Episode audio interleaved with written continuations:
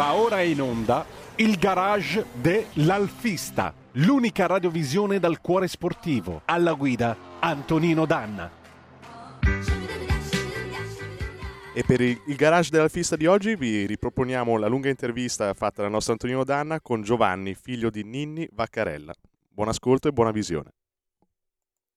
Allora, abbiamo il piacere di avere con noi Giovanni Vaccarella. Caro Giovanni, intanto grazie del tuo tempo, grazie della tua disponibilità. Grazie a voi. Ecco, com'è che tu sei diventato figlio d'arte? Com'è che ti sei dato ai motori anche tu? Beh, perché praticamente fin da piccolo, stando a casa da papà e quindi vedendo tutti quei bei trofei che aveva e quindi seguendo sempre in continuo le sue gesta, perché fin da piccolo sono stato sempre attaccato a lui, praticamente questa passione mi è venuta così, fin da piccolo. Io quindi proprio da bambino, quindi io ero quello che anziché a stare a scuola a studiare, ero messo lì a giocare con le macchinine anziché pensare a studiare, quindi già era proprio nel DNA questa passione delle auto da corsa. Poi guardando tutti quei trofei uno poi sognava, sperava un giorno di poter diventare ed emulare le gesta di papà e di poter correre anch'io. Ecco, ma proprio tu con tuo padre, che peraltro nella vita era preside, il preside volante, voglio dire, proprio tu pigiavi scuola e tuo padre non diceva nulla di questa passione. Ma più che pingere scuola, io stavo a scuola, la cosa bella è che stavo a scuola, ma anziché essere messo lì a studiare sui libri e cose varie, avevo le mie macchinine e giocavo con le macchinine e mi distraevo.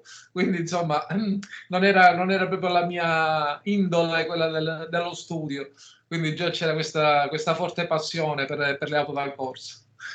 Senti, ma quando è che tuo padre ha capitolato, ha detto vabbè, visto che vuoi cominciare a fare il pilota, siediti qua figlio, comincio a spiegarti qualcosa io?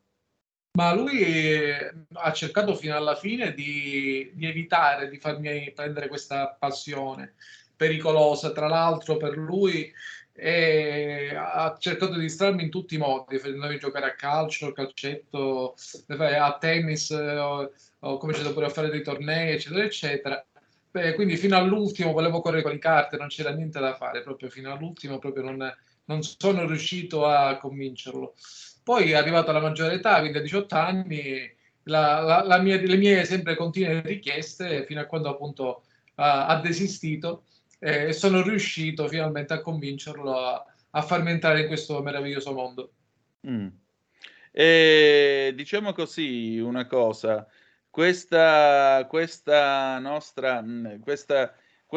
inizio, quant'anni avevi più o meno? Quindi sì, hai cominciato che eri appena maggiorenne, diciamo così. E in tutto questo, tu in che cosa, nello stile di guida o nel modo di fare, nella tua indole di pilota, in che cosa assomigliavi a tuo padre, in che cosa differivi?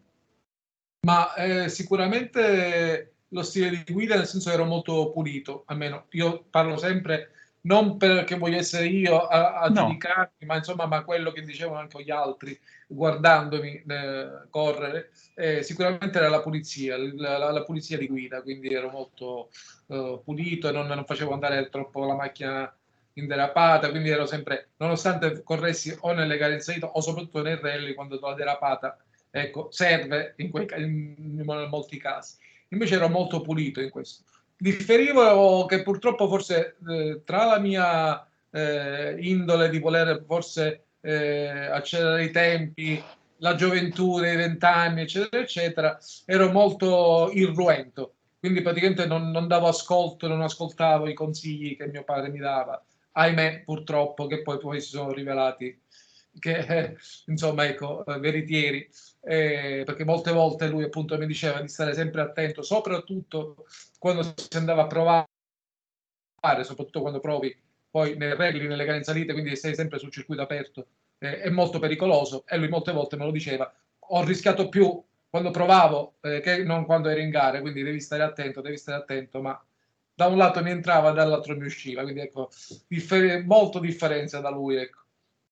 Ecco, infatti poi purtroppo tu hai avuto questo incidente, ti sei dovuto ritirare dal mondo delle corse, insomma, sostanzialmente. Ma senti, ti pongo una domanda, perché un uomo sceglie di correre?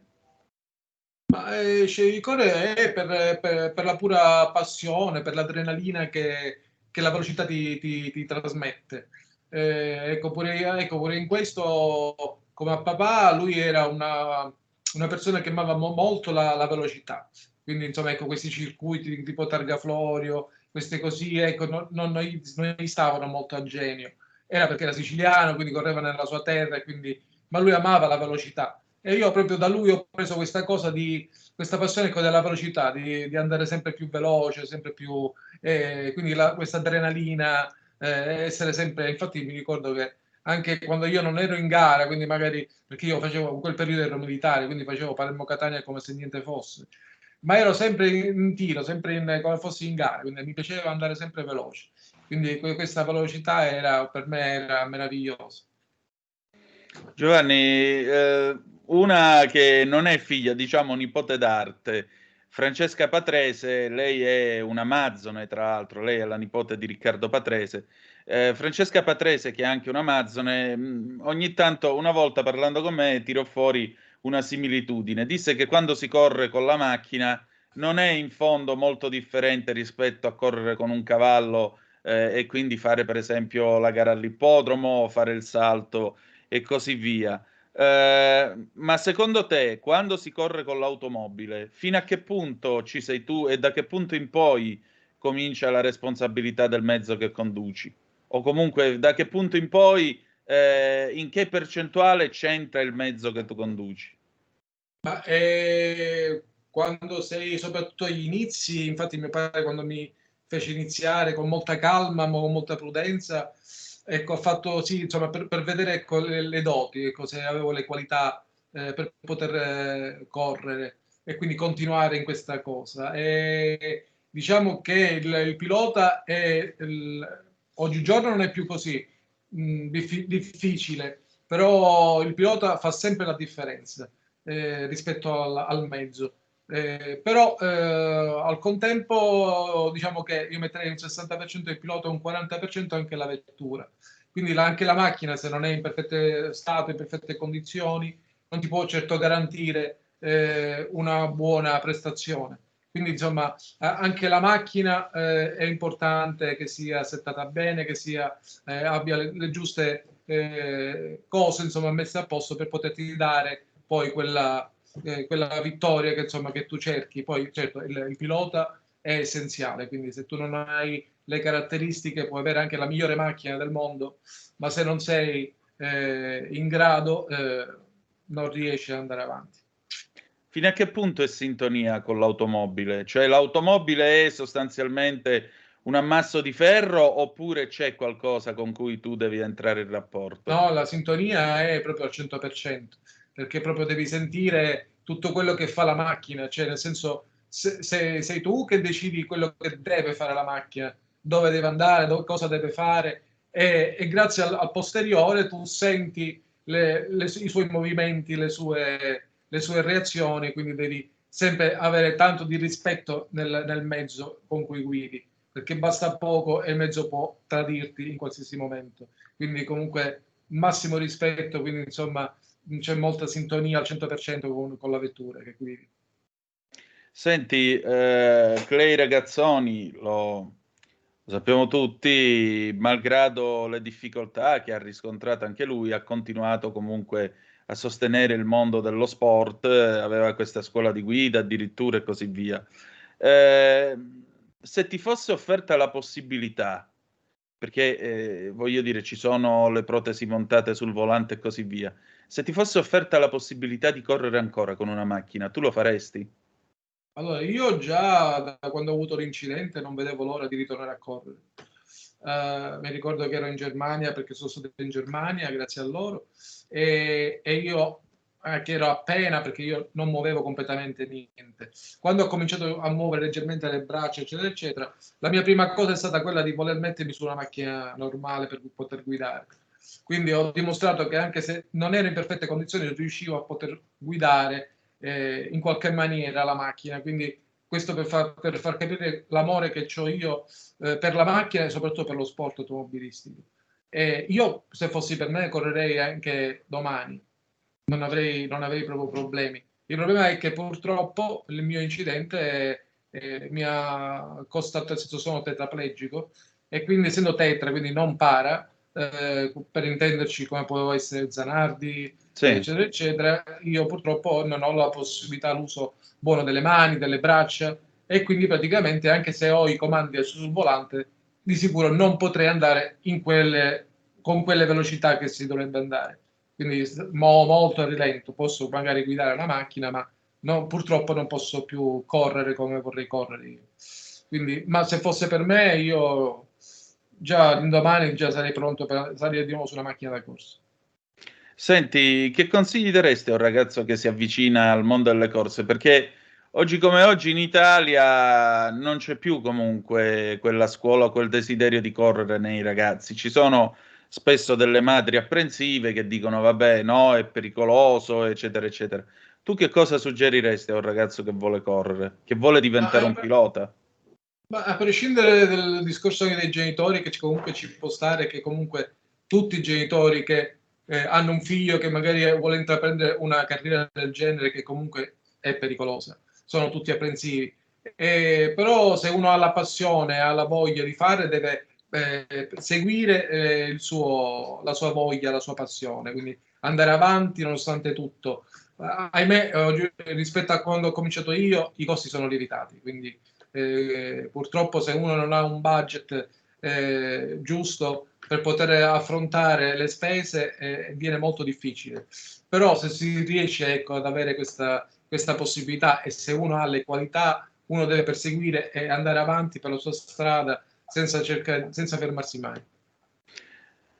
Che cos'è l'Alfa Romeo per te?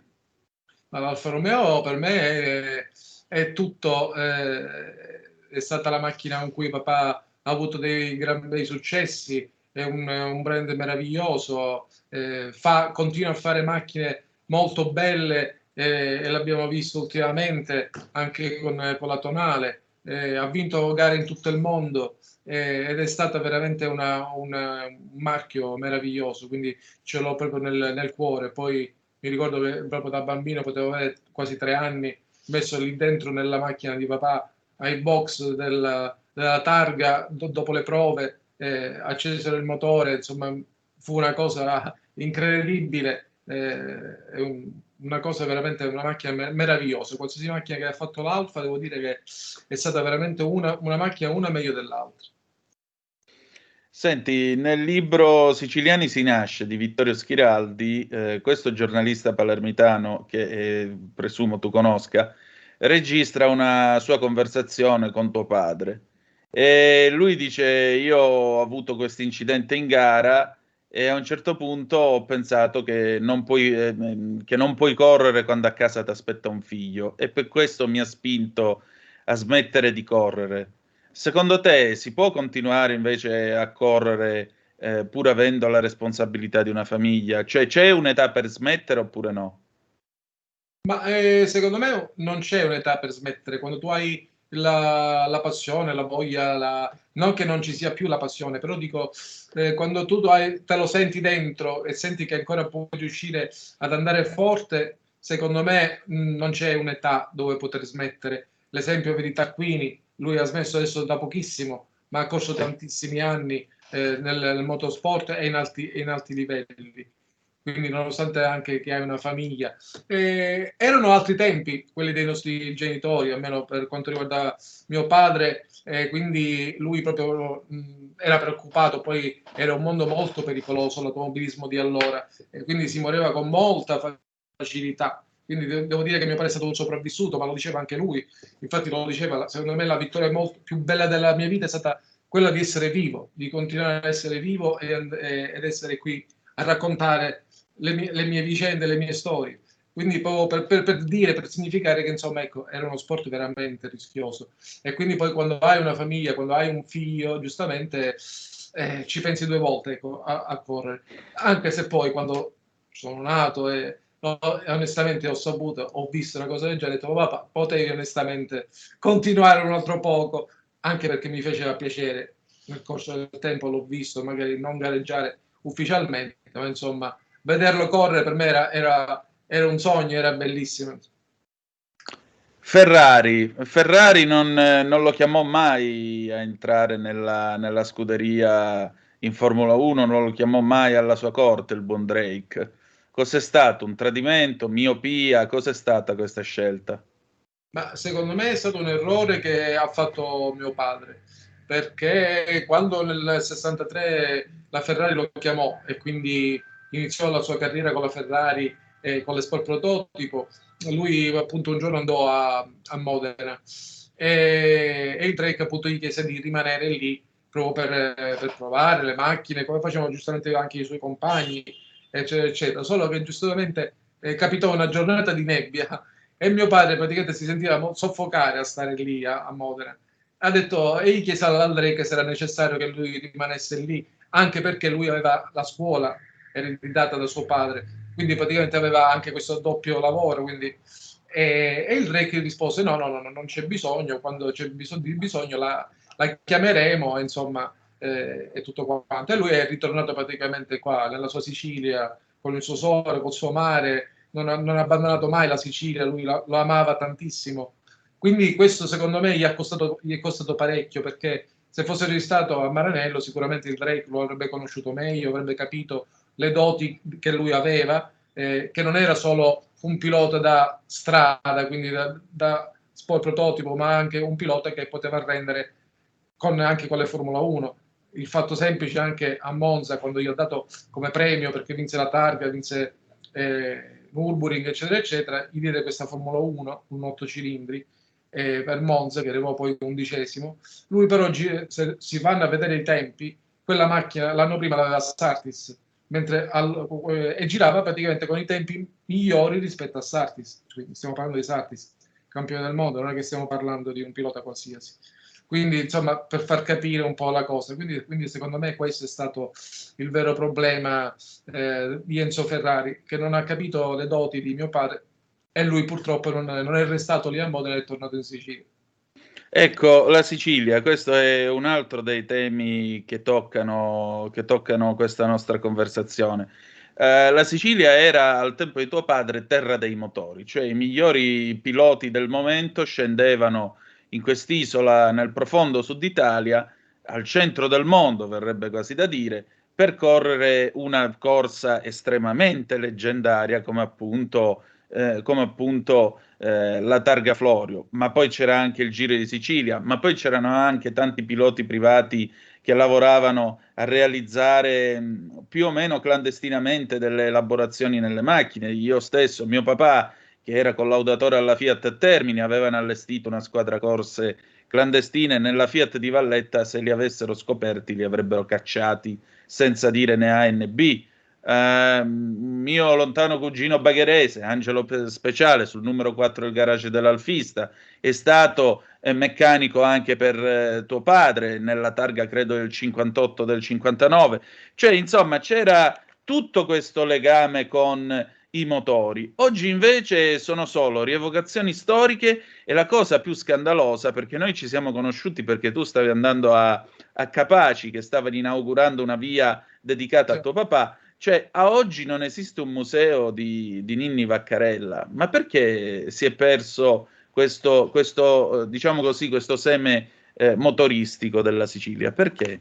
Ma secondo me il detto profeta in patria è proprio esatta la cosa, nel senso che molti fanno finta o dimenticano quello che hanno avuto in questa terra, con tutto il rispetto che si può avere per gente che ha dato la vita come Falcone e Borsellino, e spesso ci sono tante manifestazioni per ricordare e mi sembra molto giusto ricordare, stare lì a farlo, quindi non si fa altro che parlare di mafia, però poi si dimentica delle cose belle, di personaggi che hanno dato lustro alla Sicilia, perché è l'unico, devo dire, mio padre è stato l'unico pilota siciliano ad altissimi livelli a vincere i campionati del mondo con la Ferrari e a correre con Alfa Romeo, con Porsche, con Maserati, e purtroppo molti dimenticano.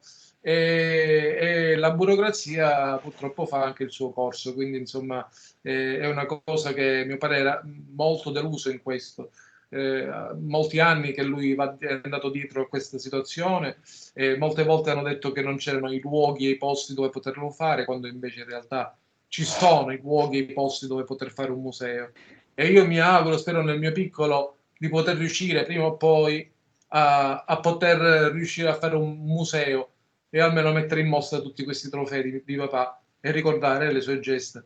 Io spero quanto prima, a prescindere di intitolare una strada, ma almeno il museo, e con tutti i suoi trofei, con tutte le cose che ha, insomma, di poter riuscire a farlo vedere, insomma, un po' a tutti quanti che vorranno venire a vedere appunto quello che lui ha fatto, soprattutto poi per la Sicilia, non solo per l'Italia o per il mondo. Senti, ma dove potrebbe sorgere un museo del genere? In quale struttura palermitana, quale villa, quale realtà? Sicuramente secondo me il Villino Florio, quello che c'è vicino in Via Dante, che era la dependance di Vincenzo Florio, e lì sarebbe perfetto, anche molte volte anche loro stessi lo hanno detto, non sarebbe male poterlo fare qui e poter mettere le cose di papà. Sarebbe la famiglia Florio o il comune di Palermo? Il comune di Palermo, perché è gestito dal comune di Palermo. Okay. Quindi con Mario Passanante, che lavora quindi col comune di Palermo e quindi con Radio In, che molte volte hanno provato a fare una cosa del genere. Infatti sono venuti anche con Serima Giuliano, sono venuti anche a vedere i reperti di mio padre, li hanno repertati, hanno fatto tutto quanto. C'ho tante di lettere scritte, insomma, di fare questo museo, il comune, eccetera, eccetera, però ancora alla fine non si è riusciti a poter fare niente del genere. Ora io mi auguro con questo nuovo sindaco, e spero prima o poi di poterlo incontrare, perché ancora non lo conosco, e quindi di potergli parlare e vedere di poter riuscire a risolvere con la situazione. Perché certo, lasciarli così o che questi poi trofei vadano a finire chissà dove, onestamente. No, non è il caso. Non è il caso. Mi avevano proposto a Petralia addirittura, perché mio padre ha origine di Petralia. Loro sarebbero ben disposti a fare un museo per papà, anche se forse non hanno capito bene l'entità, perché forse magari loro pensano di mettere 2 o 3 cose lì per ricordare, però lì poi ci vuole una gestione. I reperti sono più di 400 reperti, quindi insomma ce n'è di materiale da mettere in sicurezza. E poi giustamente siamo a Petralia, quindi già vi è difficile nei musei di Collesano, di Termini, ci vanno le persone, però già bene o male siamo arrivare a Petralia, ecco, già un po' più... un po' impegnativo, e sì. Poi, giustamente mio padre era quella, l'idea sua era quella di Palermo, perché lui essendo palermitano, era quella la sua idea, la sua voglia di poterlo fare, anche se io non tolgo neanche l'idea, perché se dovessero continuare a trattare come stanno trattando a mio padre, da partire da quando è morto, fino adesso ancora, se continua così, onestamente non c'è l'ipotesi che anche mandare le cose fuori, tipo Modena o all'Alfa, eccetera, eccetera, e vedere se loro sono d'accordo a poterlo fare, onestamente l'idea mi viene.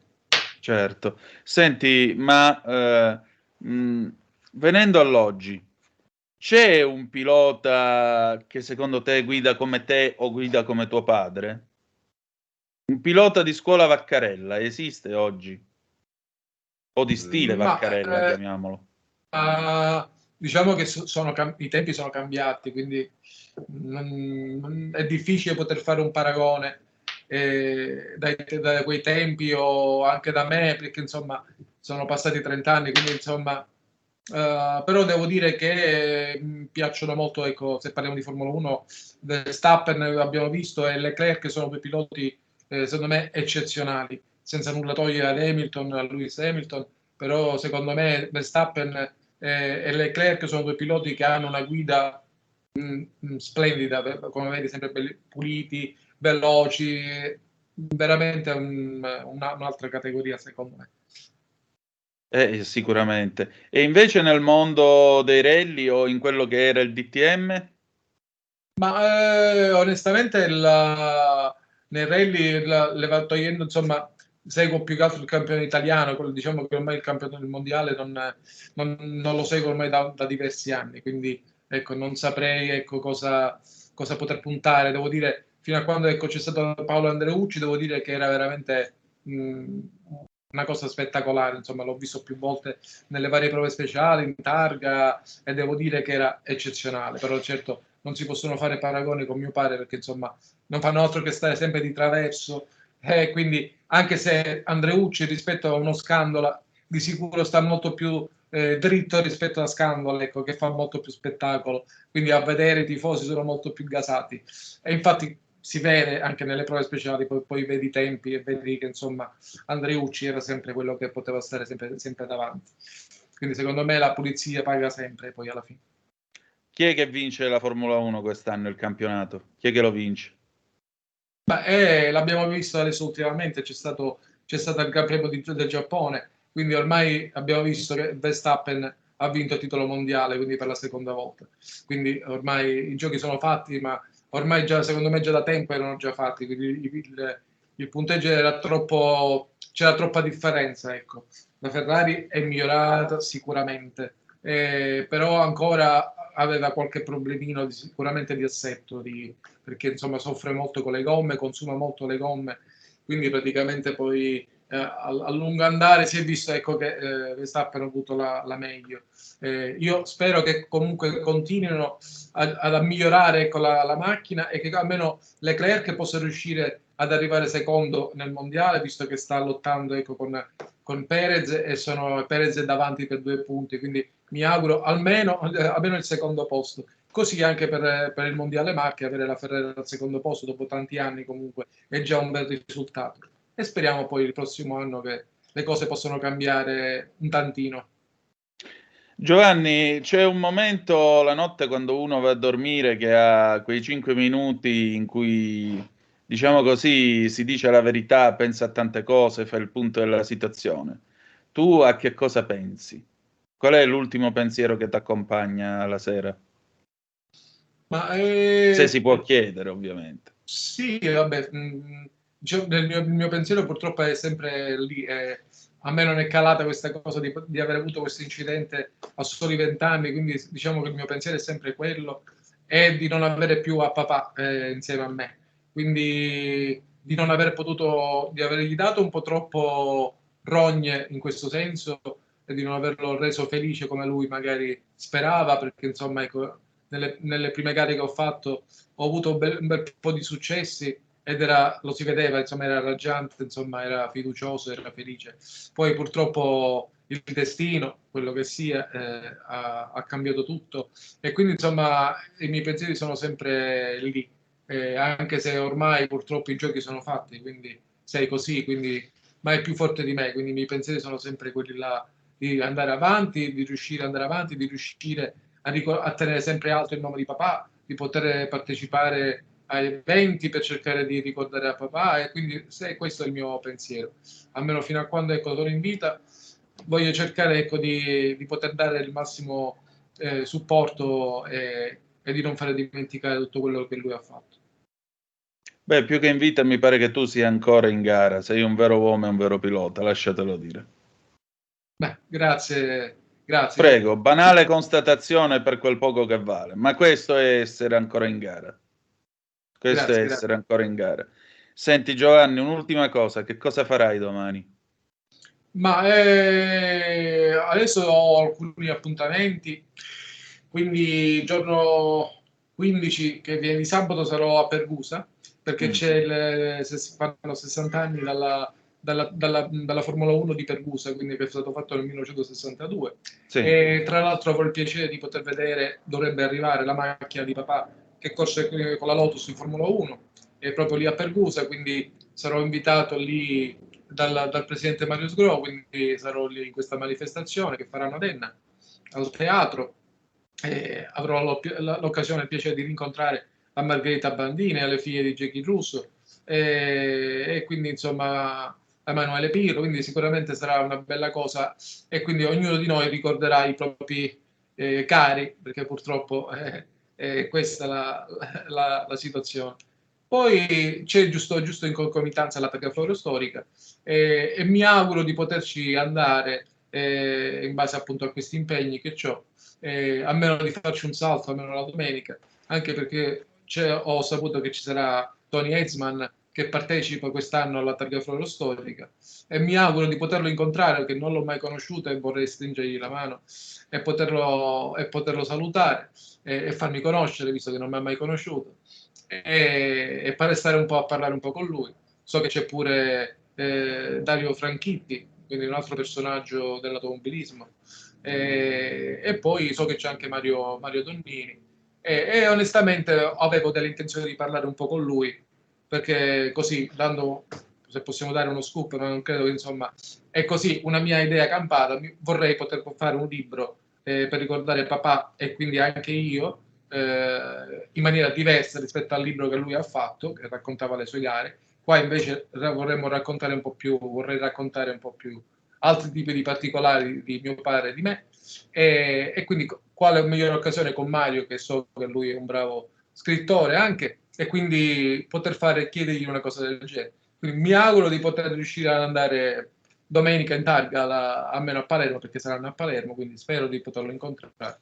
In caso più di una telefonata non si può fare, e speriamo che si possa fare questa bella cosa. Grazie.